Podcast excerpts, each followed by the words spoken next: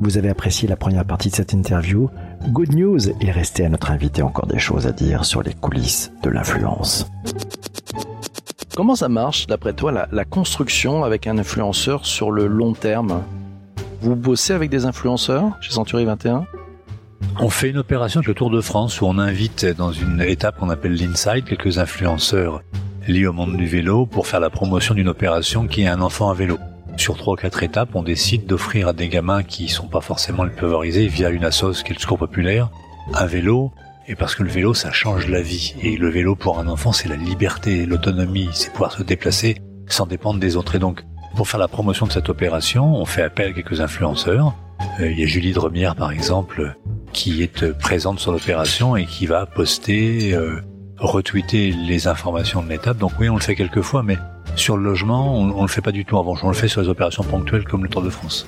Laurent, dans une étude menée par Cision en 2018, on apprend que très peu d'entreprises sont capables d'évaluer combien rapporte un article de presse, un billet de blog ou un tweet sur les réseaux sociaux.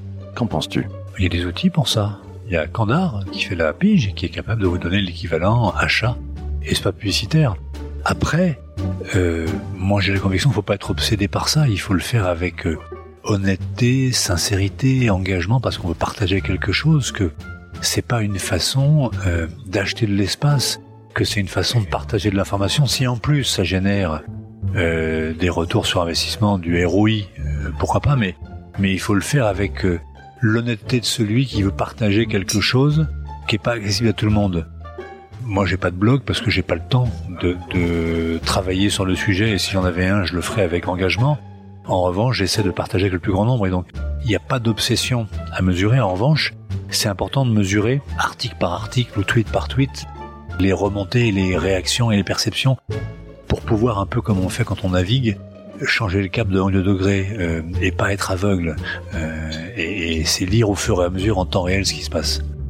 On parle maintenant un peu de la, la relation de ton dire comme avec euh, bah, toi, le président. Euh, j'ai trouvé une autre étude de Cision France, c'était 2019, et on apprend que 51% des DIRCOM affirment que leurs problématiques ne sont pas suffisamment écoutées par la direction générale. Les DIRCOM en manque d'écoute, ça t'inspire quelque chose? Pas chez moi. Euh, je pense être un cauchemar pour un DIRCOM, puisque rien ne sort de la société sans que je ne l'ai validé. Que ce soit un article, que ce soit euh, un visuel, enfin j'ai avec le, ma DIRCOM qui écrit Celle Dieu une relation extrêmement complice et euh, on travaille main dans la main. Je, je suis euh, celui qui est peut-être le deuxième DIRCOM de la boîte euh, parce que je considère que c'est mon rôle d'être responsable de l'image de la marque. je sais que là-dessus il n'y a pas de problème. C'est dommage qu'un dirigeant ne s'intéresse pas au sujet qui est la communication de son entreprise. Maintenant, j'ai pas à juger moi. Je considère que c'est une partie de mes missions à la fois d'être le porte-parole de l'entreprise et puis à la fois de faire en sorte que la création, euh, le déroulement de ce qu'on peut créer, la validation passe par mon bureau systématiquement, mais ça, peut être une affiche, euh, un mailing, euh, un spot publicitaire. Je veux tout voir, je vois tout et je valide tout. C'est une obsession parce que je considère que c'est une partie inhérente de mes fonctions. Alors, on est une grosse petite boîte, nous. C'est-à-dire que l'équipe, c'est 100 personnes seulement. J'imagine que dans des grosses sociétés, euh, qui produisent 25, 30, 50 spots ou 100 spots par an, c'est plus compliqué. Mais au niveau de la taille de Century 21, c'est une de mes missions de, de m'intéresser au sujet, d'être là euh, dans les briefs. Enfin voilà, j'étais avec Publicis hier qui nous restituait euh, une étude qu'ils ont faite sur les bruissements immobiliers sur Internet extrêmement intéressante. Ils étaient étonnés que le dirigeant soit là. Ben oui, mais, mais je pense que je ne pourrais pas prendre de bonnes décisions si je suis pas au courant de tout ça. Comment intègres-tu dans tes, dans tes différentes stratégies médias la stratégie d'influence? Tu le fais après, tu le fais avant, tu le fais en même temps? On est dans un monde qui se construit et les stratégies à 6 mois, 1 an, 3 ans sont à mon avis une vue de l'esprit. Euh, moi j'y vais à tâtons, euh, un peu comme dans une pièce noire en, en, y allant prudemment, en essayant et en acceptant qu'on peut qu'on puisse pardon se tromper. Donc la, la, stratégie, elle est euh, liée à une forme de management que j'ai, qui est mon instinct. Tu le sais, j'ai pas mon bac, je suis autodidacte, et donc, euh, euh, n'ayant pas mon bac, j'ai cultivé autre chose que les études, c'est l'instinct. Et donc, je, je, je, hume l'air du temps, et puis j'observe beaucoup, je suis une éponge, et je me fais confiance et je fais confiance aux autres pour essayer. Et je considère que si on s'est pas trompé, c'est qu'on n'a pas assez essayé. Donc, sans encourager l'erreur, je considère que s'il n'y a pas d'erreur, c'est qu'on n'a pas pris de risque et qu'il faut prendre des risques et que l'univers qu'on vit en ce moment, qui est en train de se construire, est une bonne occasion de prendre des risques. Et si on n'en prend pas, on n'avancera pas. Donc la stratégie, elle est, elle est faite quasiment euh, comme un bateau qui part euh, dans une course à la voile et qui va euh, devoir changer 100 fois, 500 fois de cap parce que les vents ont changé, parce que ils ont faibli ou forci, parce que pour aller plus vite, il va falloir changer de stratégie. Donc la stratégie, c'est que j'en ai pas et qu'on l'élabore au fur et à mesure, quasiment au présent. Agile, agile. Est-ce que tu aurais un influenceur ou une influenceuse à, recommander dont tu as pu observer le travail Tu te dis, tiens, là, il, il, a, il ou elle a de l'avance? Il y en a un que j'aime beaucoup, parce que c'est un ami, c'est Nico Saliagas.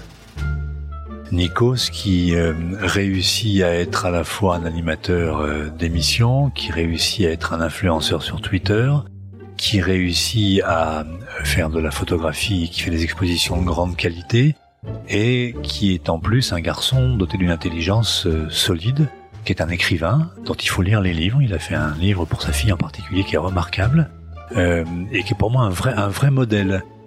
Il a une façon de gérer les gens pas contents, il est content, il répond systématiquement. Je lui envoie un message pendant l'émission de télé, il répond. Il est, il est assez étonnant et, je pense que c'est un vrai modèle d'équilibre.